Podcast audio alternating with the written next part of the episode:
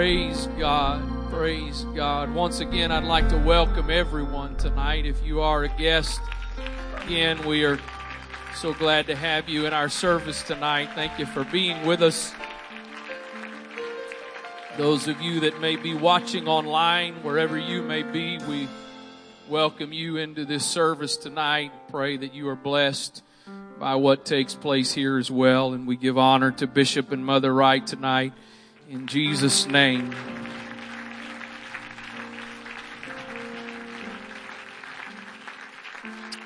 Praise God. And obviously, it's not every year that this occasion happens on a church day, so I'd like to take advantage of it and say happy birthday to my beautiful eldest daughter who turned 19 today.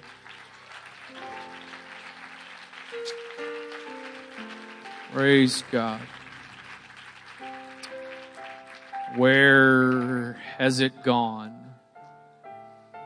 Sister Joan, it is so good to see you tonight. Praise God.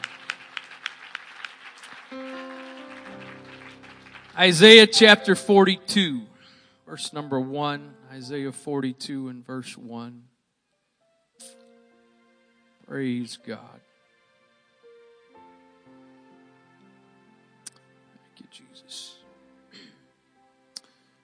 Word of the Lord through the prophet Isaiah says, Behold my servant, whom I uphold, mine elect, in whom my soul delighteth.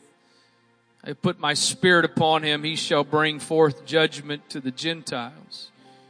He shall not cry, nor lift up, nor cause his voice to be heard in the street. Verse number three is where I want to primarily draw your attention to tonight. A bruised reed shall he not break, and the smoking flax shall he not quench. He shall bring judgment forth uh, to truth. And within that verse, really the first half, a bruised reed shall he not break, and the smoking flax shall he not quench. I preached to you tonight for a little while on this subject. Wholeness is not flawless wholeness is not flawless. Father, thank you for your presence in this place tonight. God, I believe that we have experienced your presence in this place, and I am thankful for that.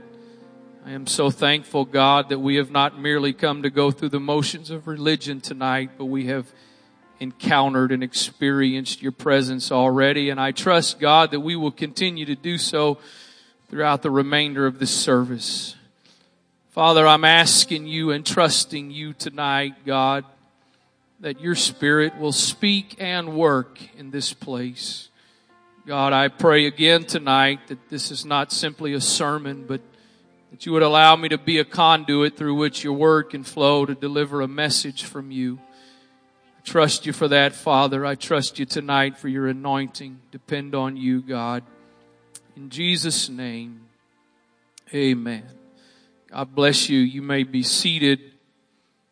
Just, just to perhaps clarify before we pick up with verse three, it seems to me, at least from my perspective, if you read verse one and two and you just simply read what the, the way the King James says these two verses, it, it almost kind of has a um, sort of a, I guess, a negative tone to it. Really, he says, "My, uh, my, my servant, whom I uphold, mine elect, in whom my soul delighteth, I put my spirit upon him." And particularly the last part of the verse says, "He shall bring forth judgment to the Gentiles." That that doesn't sound really exciting. And then. Then he says he won't cry, he won't lift up, nor cause his voice to be heard in the street. And, and really, I don't know what your initial, whatever that is, but my first reading of that is kind of like, well, he's just going to kind of be uncaring, whatever, who cares kind of a thing. He's not going to cry, not going to live. But that's, as I have studied this out, that's, that's not what I understand those two verses to really mean. First of all, the, the, as best I can understand from my study, this, this, the the last part of that first verse, he shall bring forth judgment to the Gentiles. It's not judgment in the context of judging. It's judgment in the, he shall bring forth the, the, the, the gospel, the law, the good news, what leads to life. And so uh, that there is not intended to be something negative. And then verse two is, is really just simply in the context that, you know, he's, he's, he's not going to be some, some loudmouth bully trying to get his way, but he's, he's just going to go about just kind of, uh, sort of calmly, solemnly, if you will. And so, uh, th- those, th- th- there's, there's really a, a positive to those two verses. Again, maybe it's just me, but there seems to almost be a little bit more negative to it. And so that brings us to verse number three. Bruised reed shall he not break and the smoking flax shall he not quench. I want everybody that would, you don't, obviously free country, you don't have to, but everybody that would, I want you to repeat after me. I am broke. Not talking about your bank account. Now that you know what I'm to have you say, would you say it again? I am broke. I would venture to say if you were basically 12 years up in this sanctuary, you are broke. If you weren't here Thursday night, this you'd probably thinking, what in the world is going on? If you were here Thursday night, then I'm just we're heading into some of what I said Thursday night. oh, hallelujah. You are broke. I am broke.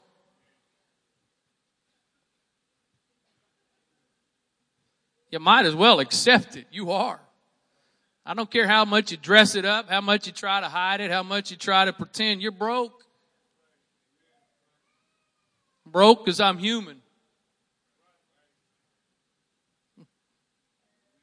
I wish somehow in the uh, the stupor of my sickness, I guess I I I, uh, I, I gave in to something. Last year when we went to uh, but if I'm not mistaken, it was actually the first service at, uh, when UMD launched their Sunday service, and I went to to preach. I think it was that very day after service. I went by the the uh, the store there in the Stamp Student Union, kind of having a little bit of nostalgic moment as an alumni walking around on the campus, and went down there and and walked around and was looking throughout the store and and um, I, I have, I, I have, uh, for several years now, I, I came, uh, for health reasons, I determined I was better off drinking one large cup of coffee in the morning than I was multiple cups.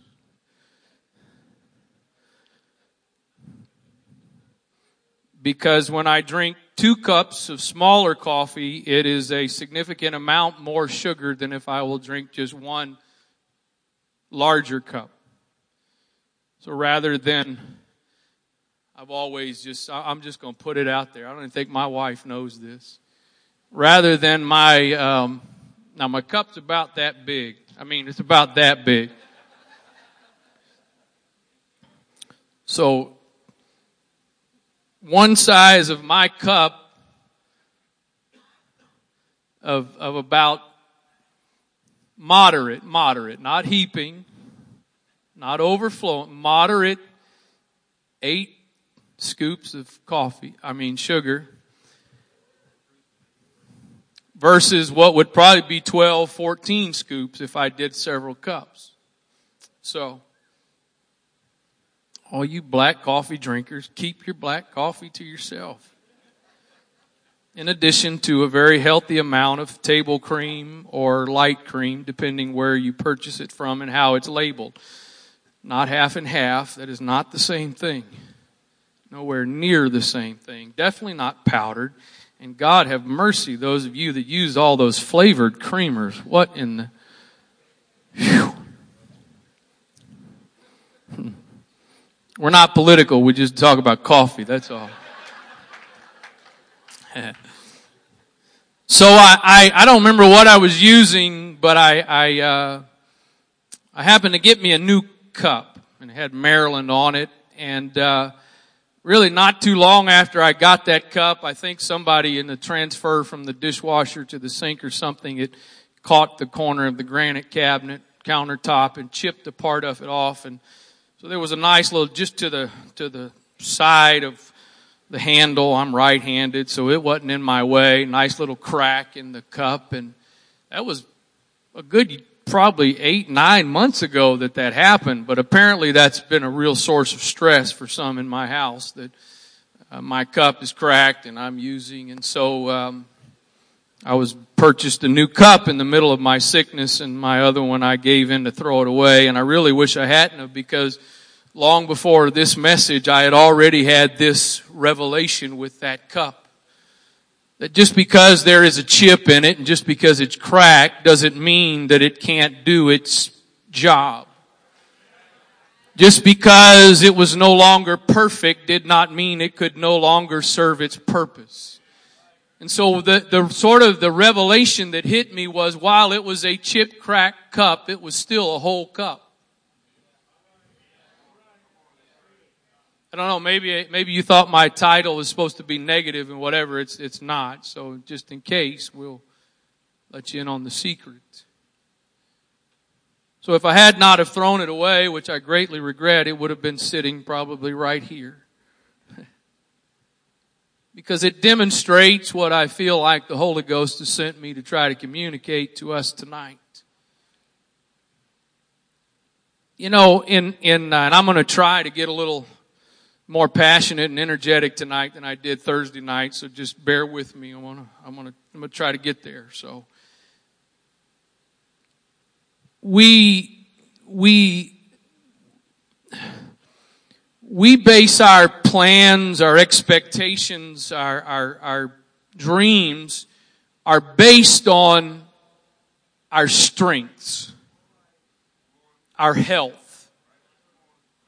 and if I could use it in the context of sports, uh, particularly in professional sports, and particularly uh, even narrowing it down to the con to, to the idea of a, of a, of a draft, and it seems to me that um, the NFL, from my perspective, seems to be the most publicized, highly whatever draft, and NBA next, and then who cares about who gets drafted in MLB? That doesn't it doesn't even matter because it's going to take a while to most of the time for anything to happen. But in, and in, in, in uh, I, I, guess maybe there's something similar, similar in the NBA that they do, but in, in the NFL they have called the combine, right? And, and guys go and, and they, and they test various things and depending on your position and depending on what they're going to possibly draft you for, they, they have various challenges and things you do and, and they're measuring your speed and they're measuring your strength and they're measuring your, your, your, your all kinds of different skills and based on how you perform is based on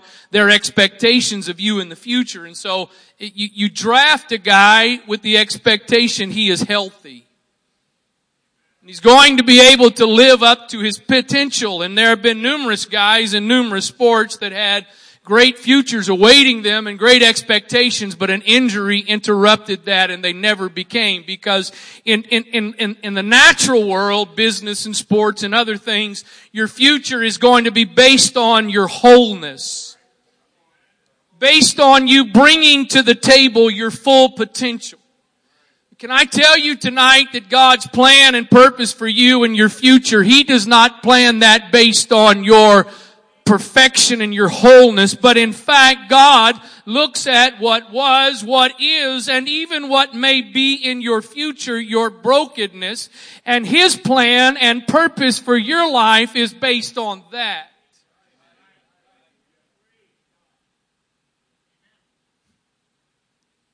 I, I think we have, I think we have somehow developed this subconscious idea and, and we, we, to me, I, I know nobody's got it perfect and I'm sure others do it better and, and, and whatever, but we, we have been very blessed as a body for decades now to, to be exposed to, to the ministry uh, uh, of inner healing and, and, and, and the brokenhearted being healed and spirits being made whole and, and the ministry of shame that has been such a, a, a prevalent part of Bishop's ministry and taken place in this church.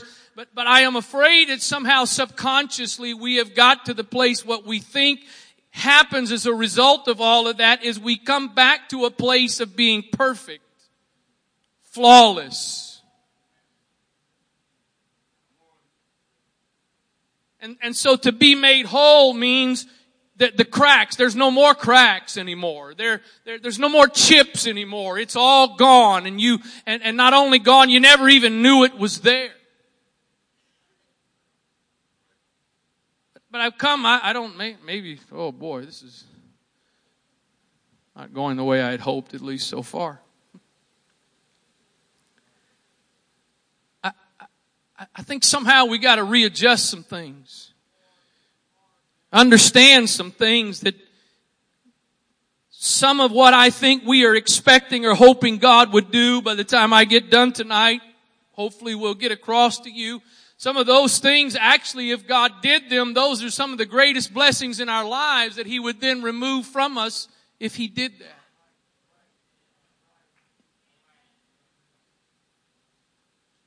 Bruised reed Matt. I think that's, excuse me. Barnes Notes says this with regards to that phrase. The word reed means the cane or calamus which grows up in marshy or wet places. The word therefore literally denotes that which is fragile, weak, easily waved by the wind or broken down and stands in contrast with a lofty and firm tree. What went ye out into the wilderness to see, Jesus said, or, yeah. A reed shaken with the wind. The word here, therefore, may be applied to people who are conscious of feebleness and sin, that are moved and broken by calamity, that feel they have no strength to bear up against the ills of life. The word bruised means that which is broken or crushed, but not entirely broken off. That which is broken or crushed, but not entirely broken off. As used here, it may denote those who are in themselves naturally feeble and who have been crushed or broken down by a sense of sin, calamity, or by affliction. We speak familiarly of crushing or breaking down by trials. And the phrase here is intensive and emphatic, denoting those who are at best like a reed, feeble and fragile, and who in addition to that have been broken and oppressed by a sense of sins, of their sins or by calamity. And the scripture says that he will not break the bruised reed. He says, shall not, he shall not break off. He will not carry on the work of destruction and entirely crush or break it.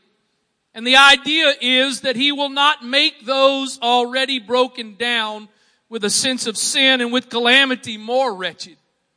He will not deepen their afflictions or augment their trials or multiply their sorrows. The sense is that he will have an, an affectionate regard for the brokenhearted the humble, the penitent, and the afflicted. Luther has well expressed this. He does not cast away, nor crush, nor condemn the wounded and conscious, those who are terrified in view of their sins. The weak in faith and practice, but watches over and cherishes them, makes them whole, and affectionately embraces them. The expression is parallel to that which occurs in Isaiah 61 and 1. There is said of the Messiah, He has sent me to bind up the brokenhearted. And the declaration in Isaiah 50 and 4 where it is said that I should know how to speak a word in season to him that is weary. Obviously, the script, the word reed, the concept of the reed is being used symbolically. I've heard this before in times past. Perhaps you have too. And in all my studying and preparation for tonight, I can, I will tell you, I only found one reference that, uh, that, that says this and, and I will throw it out there and, and be, I, I don't want to, I'm being honest with you. So I don't want you to think that, that there is, there is all kinds of conclusive, uh, whatever to this, but, but there is, and I've heard this and again, perhaps some of you have before, but, but with regards to a usage of the reed that Jesus is talking about, or that Isaiah and then Jesus quoted as well, or was quoted of Jesus. J. J. Parker in uh, the Biblical Illustrator, it says this with regards to the bruised reed. Some say some. Let's try this again. A bruised reed, say some, an instrument was meant, and there was a rift in it, which spoiled the music. Jesus Christ said, we must repair this. Something must be done with this reed. It was meant for music and we must look at it with that end in view. He does not take it saying there is a rift in the lute and the music is impossible, rend it and throw it away. He always looks to see if a man cannot be made somewhat better. The context also was that if in fact there is application of this, the reed was a common thing and so if you had found a reed and you had used it to form an instrument with it and, and it cracked or it broke, it was easy just to toss it aside and find another one to replace it. And so he's saying, I'm not just going to toss aside what has been cracked or broken because it's common and I can replace it. Or a bruised reed may mean that wild beasts in rushing through the water from the flood have crushed the growing plants so that they are bent, they no more stand upright, but because, but Jesus Christ comes to heal them and to restore them. Then to the smoking flax, Barnes says this, the word used here denotes flax and then a wick that is made of it. The word rendered smoking means that which is weak, small, thin, feeble. Then that which is just ready to go out or to be extinguished. And the phrase refers literally to the expiring wick of a lamp when the oil is almost consumed and when it shines with a feeble and a dying luster. It may denote here the condition of one who is feeble and disheartened and whose love to God seems almost ready to expire. And the promise that he will not extinguish or quench that means that he would cherish, feed, and cultivate it and he would supply it with grace as the oil to cherish the dying flame and cause it to be enkindled and to rise with a high and steady brilliancy rather than just simply extinguishing what is about to go out and moving on and replacing it. He says, I, am not just going to do that, but I am, I am, I'm going to rekindle. See, we, are living in a world in which if it's broke, you don't fix it. Because in 2016, it's cheaper to replace it than it is to repair it. If something of technology breaks, most of the time you just go get another one. You just go fix, you, you don't fix it, you just go replace it. If your shoes start wearing out, you, you, you don't go to the, what's the shoe guy called? the cobbler and get him to resole them. I, I can go to I can go to, to Payless, I can go to K and G, I can go to DSW if I actually want to pay a little bit more for some shoes, and I can get a I can get a brand new pair of shoes for the price it'd take me to go to, to that place in the mall and get a brand new pair of soles put on my shoes. And so I will just replace rather than repair. I've come to tell somebody tonight, and even if it's only one person that needs to hear me, we don't have a replacing God. We don't have a God that looks at something and says it's broke, I can just replace it. But we've got a God that says it might be a smoking flax and there may just be a little bit of an ember there and it might not be what it was and it may not seem to be what it should be. But rather than just simply extinguish it and put it out and go ahead and do the inevitable, I'm going to stop and take the time to do what needs to be done to rekindle and renew and to restore.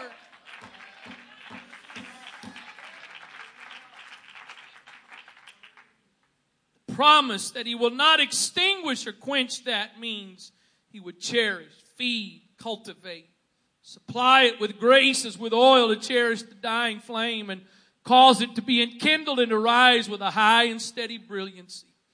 The whole passage is descriptive of the Redeemer who nourishes the most feeble piety in the hearts of his people and who will not suffer true religion in the soul ever to become wholly extinct. It may seem as if the slightest breath of misfortune or opposition would extinguish it forever.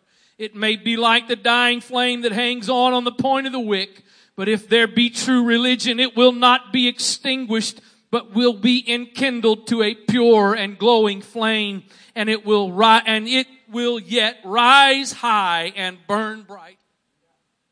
A bruised reed will he not just go ahead and break and discard and decide it's, it's gonna happen anyway. You might as well go ahead and do it. The smoking flax that's about to go out, he's not just going to go ahead and extinguish it and let's just be done with it, but he is going to take the time to nurture and renew. I've come to tell somebody tonight, not I, if you're a guest, I hope this matters and means something and God can touch you. But as I said on Thursday night, and I will restate tonight, I've come tonight to preach to some church folks that come here all the time that there is a, there is an encounter that God is interested in having with some of you because you're kind of like that smoking flax and some of you are kind of like that broken reed. And I think some of you are to a point you think God's just about to decide, finish it put it out. But through the prophet, he said, That's not what I do. It's not the way I work.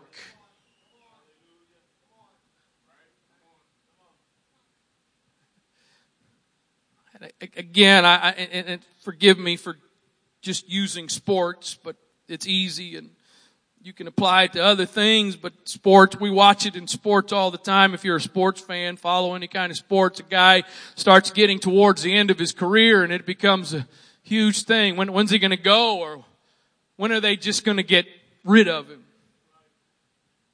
When are they going to cut him? When are they, Peyton Manning spends an entire career in, in, in Indianapolis and he's winding down. You, would almost would think they kind of owe it to him just to pay him and keep him, but but you, you, you're looking for wholeness, strength, and ability, and so you move on. And I'm afraid that somehow there's a bunch of us living under the pressure of trying to maintain our strength and stature and ability because if somehow we reveal our weakness, if somehow we face and reveal our weakness, God is going to recognize our weakness and that's going to disqualify us from the future that He has for us. If I somehow take my armor off and let down my guard and I let somebody really realize I'm not as strong as I'm appearing to be, I guess I'm just going to go ahead and I'm already in it, so I'm just going to go ahead and preach whether you get with me or not. I've said it, I've preached it before. You come back in the future, I'll probably preach it again. We need, there are times we need to come to church when all hell is breaking loose in our life, and we need with everything we've got to get down to the altar and act like everything is fine. And I don't mean act like from a sense of hypocrisy, but I mean act like in this context. David said, I got to looking at the prosperity of the wicked, and when I got to looking at all of that, it started to be too much for me. And I, my steps had almost slipped, and, and, and I got to looking at, at, at how life went for them versus how life went for me. And, and it was just too much. But he said, when I got into the sanctuary, when I got into the presence of God, I then understood their end and my perspective changed and my attitude and my feelings about things changed. And so there are some times in which you and I need to come in here and life's not going good and things aren't going well and we need to somehow put our praise on. We, we need to somehow press through the flesh and the, and the feelings and the emotions and connect because if I can get in His presence, but then there's sometimes I just gotta take off the facade and be real and say, I know what you're seeing on the outside, but it's not what's going on on the inside. On the inside, it's a broken reed, a bruised reed, and on the inside, it's a smoking flax. And I'm a little bit concerned that if I'm really honest and transparent with him, even though he already knows. But if I'm really honest and truthful with him, then like the bruised reed, you might as well just break it and discard it. You might as well go ahead and cast it aside and be done with it. And like the smoking flax, rather than allowing it to just continue to smoke and just put it out, be done with it. He says that's not what I've come to do and that's not how I've come to work. Matthew Henry says this. He says, He will not break the bruised reed, but will strengthen it that it may become a cedar in the courts of our God. He will not quench the smoking flax, but blow it up into a flame. He won't simply discard and replace, but he will renew and repair and restore. I, my, uh, I guess it's not just the preacher's kids that always get used and told on, it's also the preacher's wife. So, Angie had a uncle that passed away this week, her mother's youngest brother, 54, 53 years old. She made a statement in one of our conversations about all of it, how that just in a moment, all of the things that just came back flooding and overwhelming from her past. I'm going to say it again. I, I'm, I'm not a psychologist or psychiatrist or whatever else, and I'm not a, I'm not into new age thinking, and I'm not so so. Please don't write me off. Hopefully, all of you, most of you, know me enough. I'm a think, I think I'm a fairly level headed guy. I believe, I believe in, in, in everything I've referred, I believe in healing and inner healing and believe in all of that, but I, am I'm, I'm just telling you, I, I feel like we have subconsciously developed some inaccurate expectations. You, you, you, you do not, I, I, this is, I, I'm this is somewhere in the future, possibly. May so if I end up actually doing it and using it, just act like it's the first you've ever heard or seen. But but but I, I thought about uh, the, the the the idea of uh, if you got a you got a piece of lumber, brother Whaley, and you've got one of them big old framing hammers. Every time you hit that lumber, you leave a mark. Doesn't go away. I think there's some folks, I'm gonna jump around here. I think there's some, there's a few of you folks that are actually way more healed than you realize, but the, the bottom line is that the, the impact of the blow never leaves.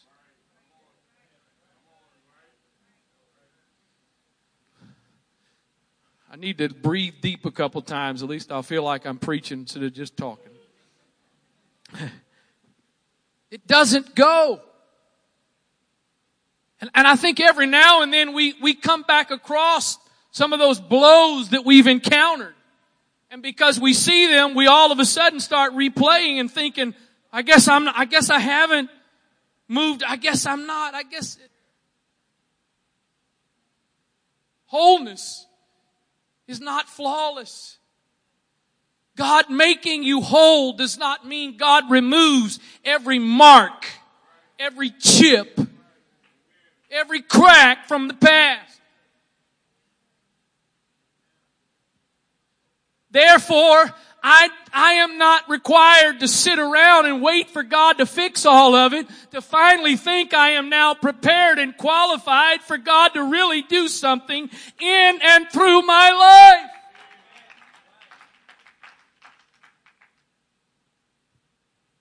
So, let, let me, maybe this will help. explain. Second Corinthians chapter 12, verse number 7. Paul says this lest I should be exalted above measure through the abundance of the revelations. There was given to me a thorn in the flesh, the messenger of Satan to buffet me, lest I should be exalted above measure. For this thing I besought the Lord thrice that it might depart from me. If you read some other translations that it says I begged. For this thing I begged that God would take it away from me.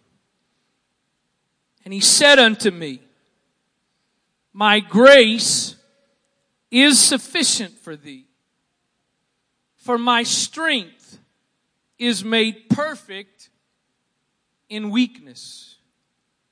I know most of you know this verse. I know it's very familiar to you, but please don't miss what the Lord might want to say to you tonight because of the familiarity of the verse. My grace is sufficient for thee, for my strength is made perfect. Where? His strength is made perfect in weakness. Go back to what I said at the beginning. We are trying to sell God on our strengths. We are trying to get God to engage us for a future plan in Him based on our strengths. The problem is God's strength and my strength cannot exist in the same place. If I am doing something or God is using me to do where I am strong, that means His strength is not present. Because He's not going to be strong where I'm strong. He says, my strength is made perfect in weakness.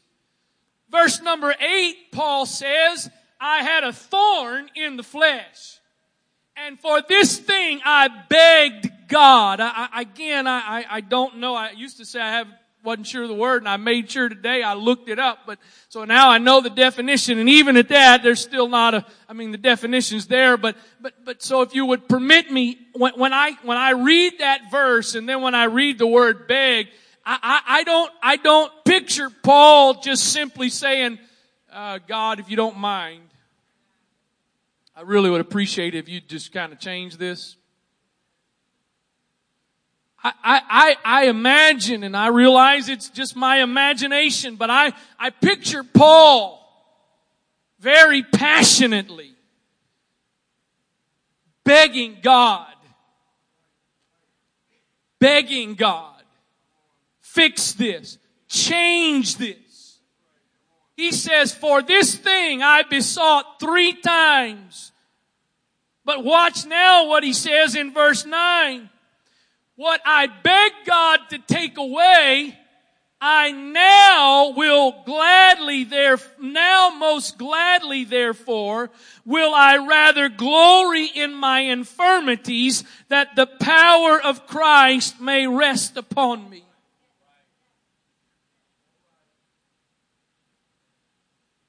Therefore,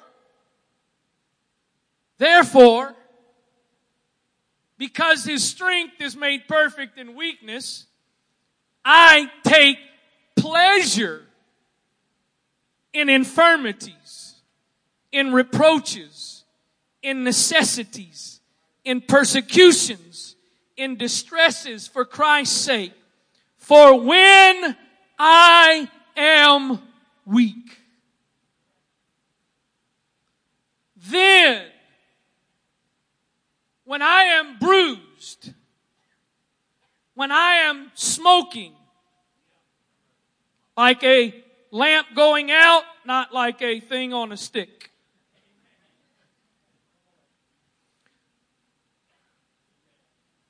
That is when he is made strong. That is when he most manifests who he is. The New Living Translation says verse 9, each time he said, my grace is all you need. My power works best in weakness. Wholeness is not me getting everything fixed and perfected. Wholeness is recognizing that in the midst of some of my cracks and chips and flaws, oh, hallelujah. In the midst of that, he manifests his strength. In the midst of that, he demonstrates who he is. Not after I can prove to him, okay, God, we got it all fixed. We got it all worked out and now, okay, I can do so. No, no, no. Paul said it like this. For we have this treasure in earthen vessels that the excellency of the power may be of God and not of us. Can I, I'll go back to what I said at the beginning, had you to say, whether you believed or not. Most of you cooperate, and I appreciate that. Thank you very much. I am broke. You are broke. Can I tell you what I've come to, to, to realize the last couple of years in my life more than ever before? It, it, it's a little bit of a challenge when, when you've never been through some of the things everybody else goes through in the sense of there's a bunch of you, you've got so much stuff happening in your life, it, it, it, it's obvious you're broke. What you've had to deal with, what you've gone through, the circumstances and situations, of course you're broke. Abuse, divorce, etc. Tragedy. But then there's some like me, and I'm not the only one here. There's some like me raised in a great home, great parents, wonderful family, been a part of church, raised in all of this, never been physically abused, never been sexually abused, none of those things. And, and uh, 44 years old, first time ever really had any kind of health issues, and, and that's not even that big of a deal. It's all going to be okay, going to be fine. Wonderful, awesome, lovely, fantastic wife, just you know that song about Jesus keeps getting better and better. That's that's how it works with her. She is more amazing now than she ever was before, and four just incredibly wonderful kids. And I've sat around. They don't know this, but I've sat around the last two and a half weeks in the house, and just my uh, my uh, my uh, sentimental barometer that's already really high is just like really gone through the roof the last couple of weeks, and I've tried to hide that and not let anybody know that that's what's going on inside because I'm already a sentimental fool as it is. But I honestly, I've sat in my house and I've watched my kids and the stuff that's going on and the way they've treated me and taken care of me and, and just in amazement at how blessed and how fortunate I am. And, and, and, and, and, and so, I gotta tell you, I've realized the last couple years, I'm broke. I'm broke. Because God's design is for all of us to be broke. And to never get to a point where we are unbroke and don't need Him. Because when I reach the point of being unbroke and don't need Him, there is no strength that gets manifested in me and it all becomes about me. Paul says, if your strength is going to be manifested in my weakness, I'm going to stop fighting what shows me I'm weak. I'm going to stop trying to get out from under and away from what lets me know that I'm weak and I'm going to embrace it because if that's where your power and your strength is manifested, I want those things in my life that are going to remind me and demonstrate to me that in my weakness, you are strong.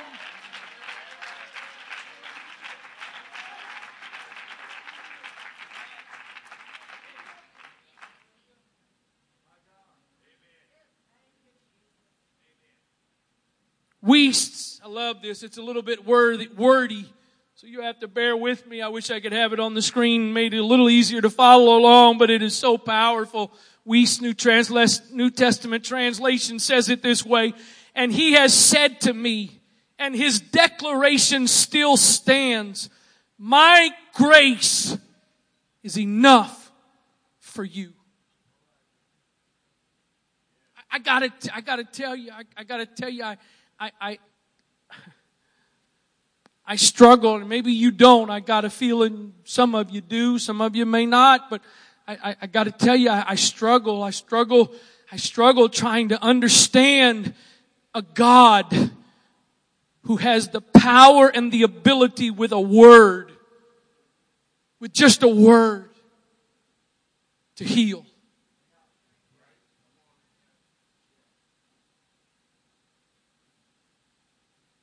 I am a firm believer that God is the same yesterday, today, and forever. I am a firm believer beyond just, just salvation.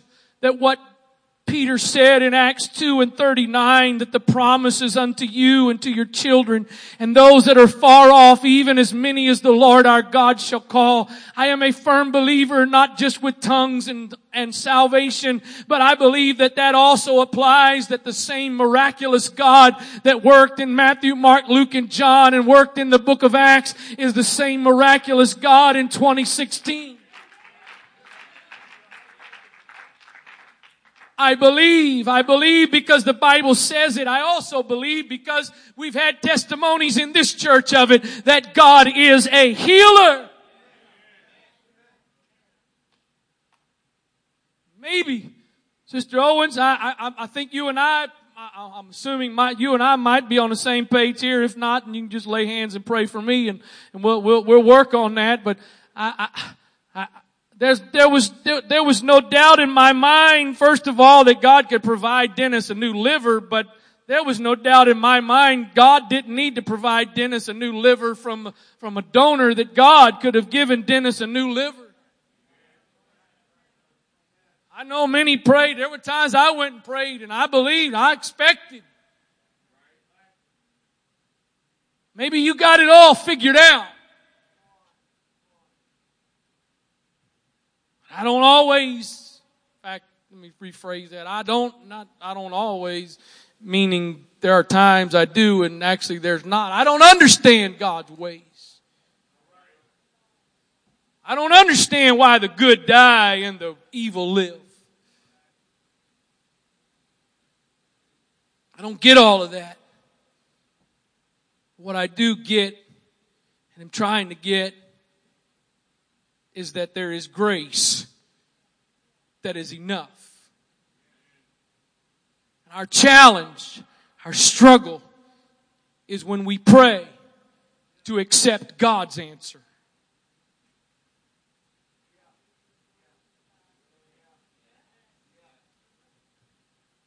I, I know there are those. I, I have I have some friends. I have I have people I consider friends that I am pretty sure will disagree with what I'm about to say. In some instances, I do believe that when you pray for somebody, and if you add on to that prayer, if it's your will, you're expressing doubt. That it could be, you know what, God, I'm asking you to do this if it's your will. Meaning, if you don't do it, my explanation, my rationalization will be it wasn't your will. But I kind of fall on a different side of that. That is, God, I'm asking you and believing you to do this. And if you choose not to, because you're the sovereign God that is working everything together according to your will and purpose, and you choose not to do what I know and believe you can do, then I'm then going to be willing to accept that your answer is grace. Can I tell somebody tonight that God's answer of grace is just as a legitimate of an answer as God's answer of a miraculous healing? And if God chooses to infuse you with grace rather than infuse you with a miracle, He has not failed you. He has not let you down. He is not any less God than He was if He would have performed the miracle.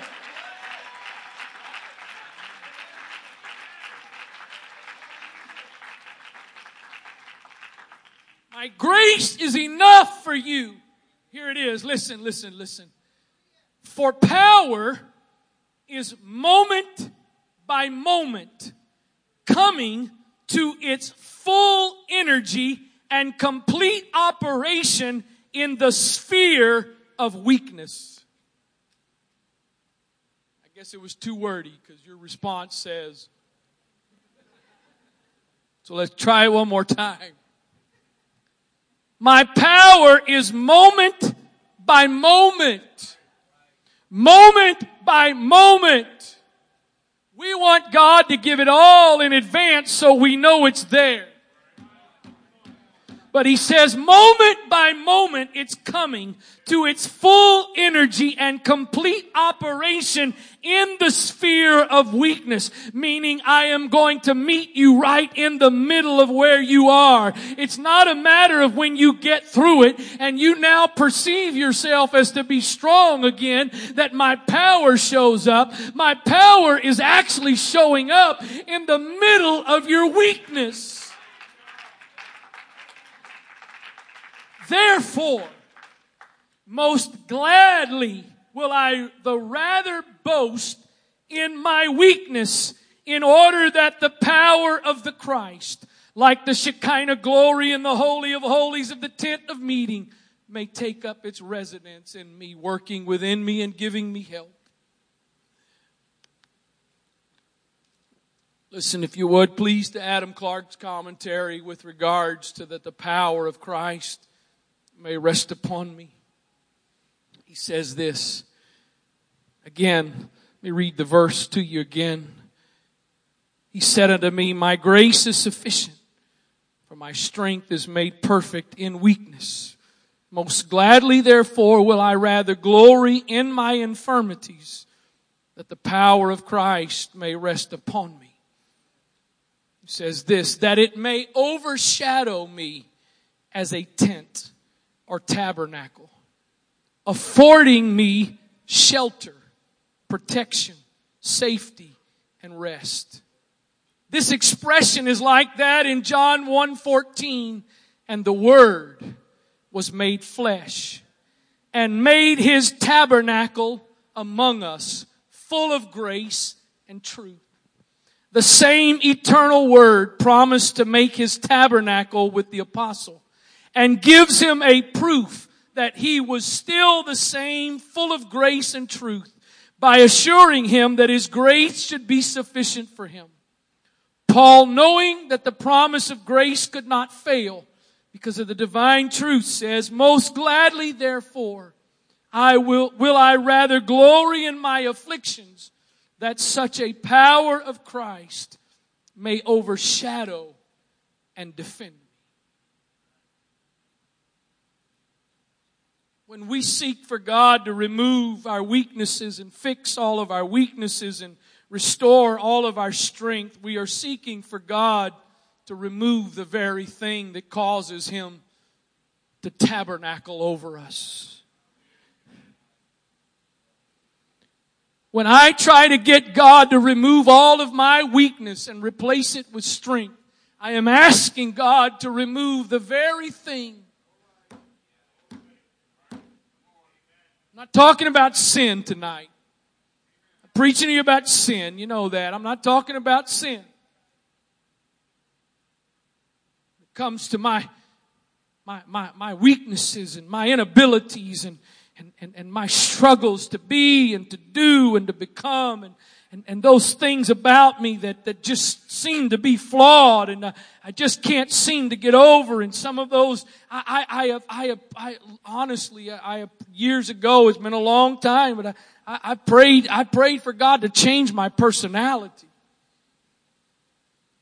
I asked God to change my personality, make me this, this, this outgoing, bubbly extrovert. Transform me. I mean, it seems to me, seems to be, I would be a much more effective, I could be a much more effective pastor if I was an extrovert. Hey man, how you doing? God, so good. Just, you know, 90, my mouth running 90 miles an hour. Mr. Personality, just, you know. My mind says, I got a lot of reasons why. Because I've actually seen some that are like that and they look pretty successful to me. It, it doesn't, it, I, I am, I, I am, my, my wife and I are, God is so amazing at how smart He is. We, we are such a absolute perfect pair because we complement each other so well. Uh, we, we make sense. I, I like, I, I just, I love when we, you know, different functions. I, I just, I'm content to go off at a, at a funeral repast or a wedding reception or whatever. I'm just happy to find myself a spot over in the corner and just sit. I'll sit there all day. I'm good. I'll just sit there. She just moves around and connects with people.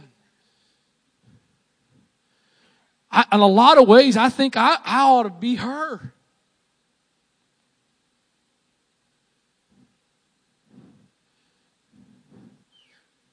Because if I could be more like her, I'd have some strengths. And I wouldn't have to be so reliant on his strength and my weakness. But then the problem becomes you kind of hard to know who's at work. Who's doing something? Who's being effective? Am I being effective because I'm operating in my strengths and something's happening?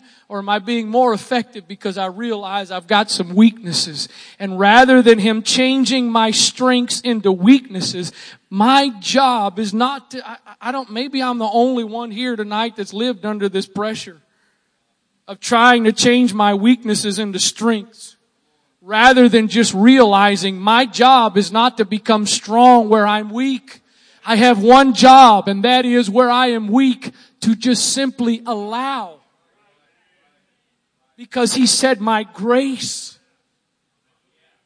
my grace is sufficient and my strength is made perfect in, in, in the weakness. Can I say it the rephrase it to say it with what I said earlier. My strength is made perfect in the brokenness. My strength is made perfect in the brokenness. Therefore will I rejoice. Stop resenting. Stop being bitter and frustrated and stop beseeching you, God, to take it out. I'm now going to accept and embrace what it is you have allowed to be there as the, as the means by which you can manifest your strength.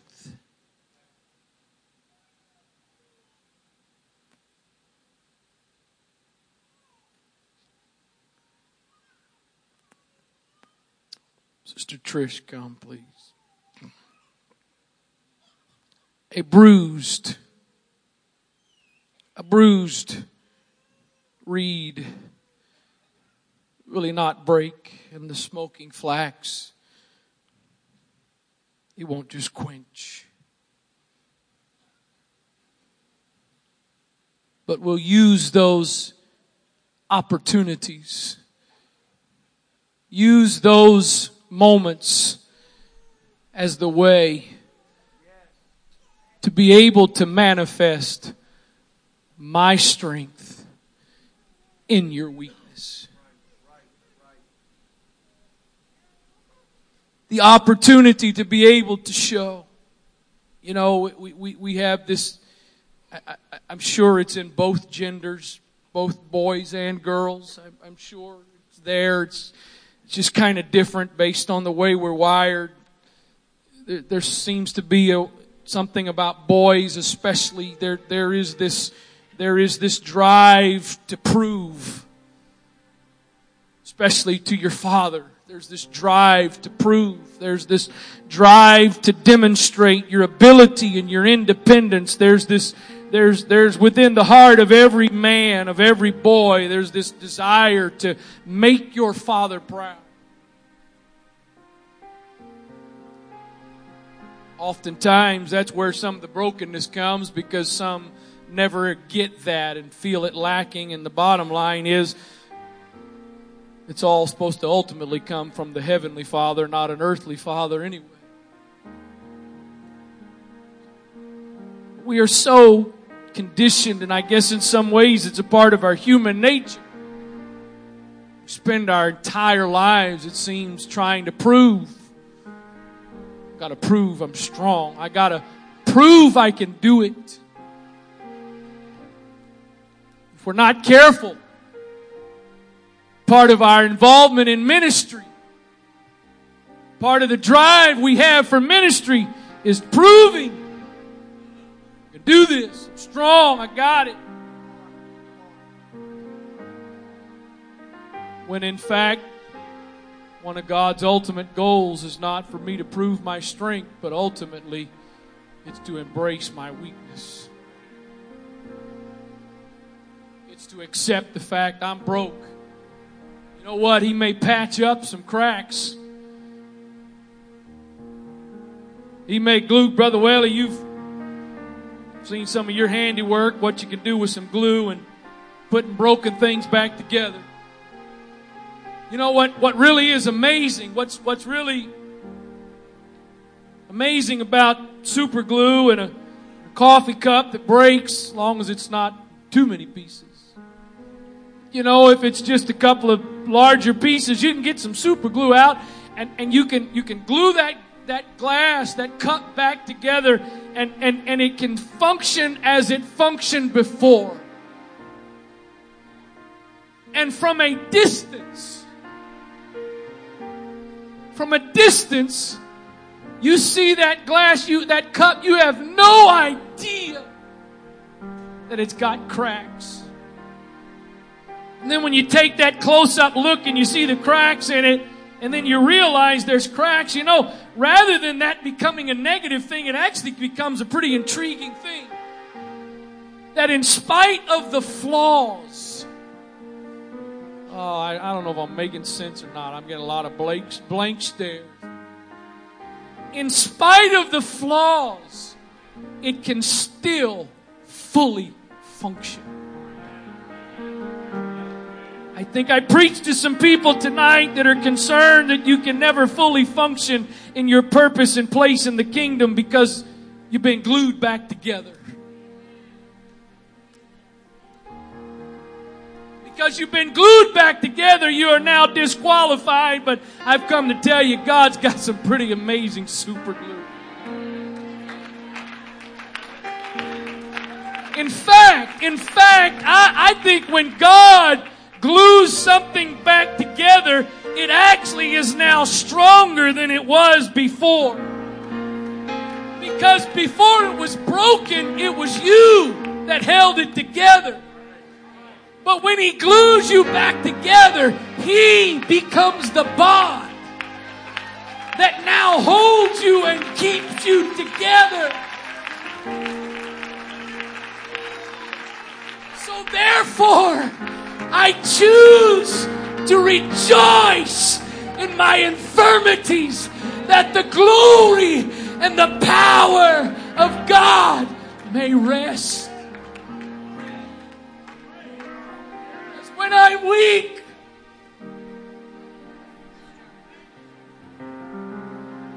When I'm weak. Anybody willing to confess tonight, Brother Ryan, I'm, I'm weak. I'm weak. Excuse the grammar. Ain't no use trying to hide. No use trying to fuss about it. Ain't no use trying to ignore it. I'm, I, I am weak. I am weak. I am broke. Therefore, I become the perfect candidate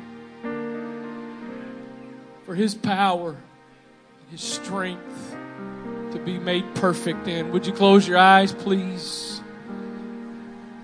I do believe. I do believe that the Holy Ghost is talking and trying to minister to some folks right now. I think God would like to help some folks kind of change some thinking tonight change some expectations.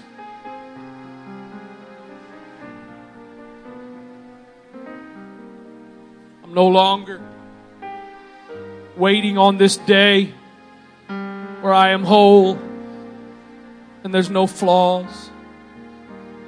I'm no longer sitting in anticipation of some day where God suddenly brings wholeness and flawlessness, but I'm going to accept the fact that God has, will, can make me whole, but doesn't mean I'm perfect. But in my condition, His strength can be made perfect. His power can be manifested. With eyes closed and heads bowed, if you would, please, if nothing else, out of respect for those around you, as you're doing that, think there's some folks that you need to get up out of your seat right now and you need to make your way down to this altar. You need to embrace some weakness tonight. You need to embrace some weakness because in embracing your weakness, what you're also doing is providing the opportunity for His power and strength to be manifested in you. Grace that is sufficient to be imparted to you. In the name of Jesus. In the name of Jesus I pray right now, Father, for the transformation of some minds in this place. God, for a realigning of our thought processes. Not a, not an aligning of our thought processes to, to those things we have sort of concocted in our, in our minds, but our, our thought processes, our expectations, God, being brought into alignment with your word. God, there's some folks tonight, I believe, that have lived under the pressure of trying to be strong and reach strength when in fact, God, you're just wanting us to accept the weakness because in that weakness is the very place that you are made strong. I thank you tonight, Father, that the bruised reed that may have such little value and be so easily replaced. That the kind of God you are, you do not just simply finish it off and break it and cast it aside, but with care and compassion. That which may seem to have no value, you work to preserve, to protect, to restore. That smoking flax, God, that could be so easily just quenched and tossed aside and replaced with new and a new flame and a new wick. You don't just discard, but again, with care and compassion and love, you rekindle and renew. God, I pray for somebody in this place tonight that feels like that smoking flax and feels like it's inevitable, God, that the final extinguishing is just going to come at some point sooner or later, and so it might as well come sooner rather than later. But God, you're here. You're here right now. You're here tonight. It may not be fully rekindled and renewed tonight all at once, but God, you've come to this place, in this service, to begin that process. In the name of Jesus. If you don't need to pray for yourself, if you don't need to respond for yourself, I ask you to be sensitive to the Holy Ghost right now. Perhaps God would use you to minister to somebody else. God's not talking to you tonight, would you please be open to God using you tonight?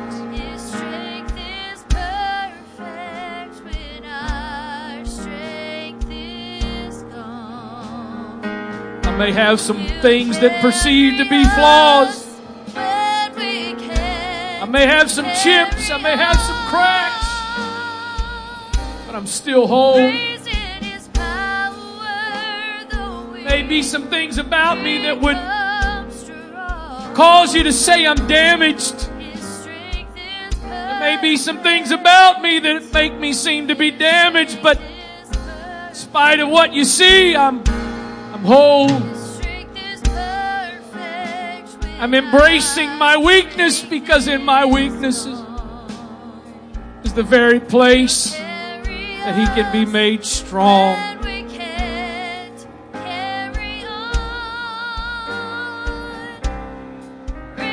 My infirmities, my calamities, my distresses, the very things that I have so fought so hard and prayed so hard for God to remove.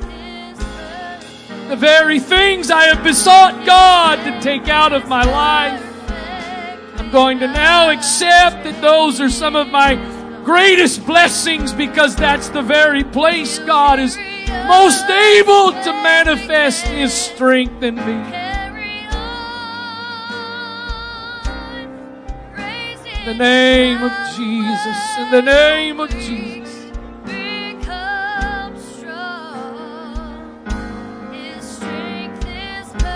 the name of Jesus. In the name of Jesus. In the name of Jesus.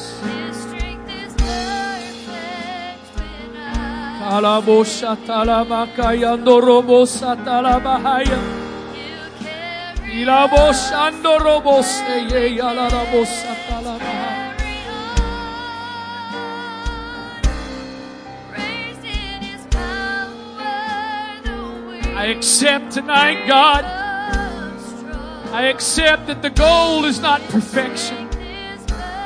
I accept tonight that the goal is not flawlessness. I accept, God, that the goal is accepting my wholeness, even in the midst of my flaws. My goal is accepting your strength being manifested in my weakness. I will rejoice in those things that cause you to tabernacle over me. I will choose to rejoice in those things that cause your presence to hover upon me.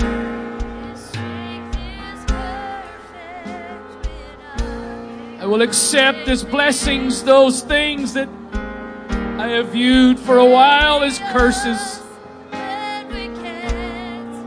things that I have viewed to be punishment or curses in my life, I, I will now understand that they're some of my greatest blessings because those are the means by which you have allowed me to experience your strength.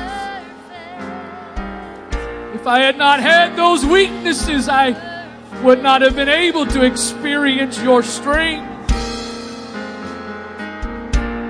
Thank you. Thank you for risking my reaction to a decision of giving grace rather than giving what I wanted, being willing to do what I needed most.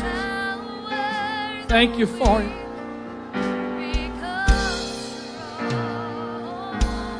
Thank you. Thank you. Thank you. Alala mondo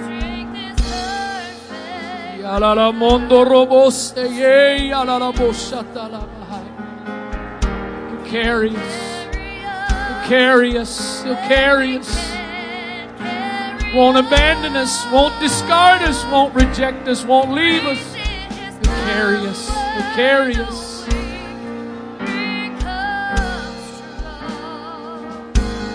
Thank you for grace that is being revealed moment by moment in my life. Thank you for strength made perfect in my weakness. Thank you for grace. Thank you for grace.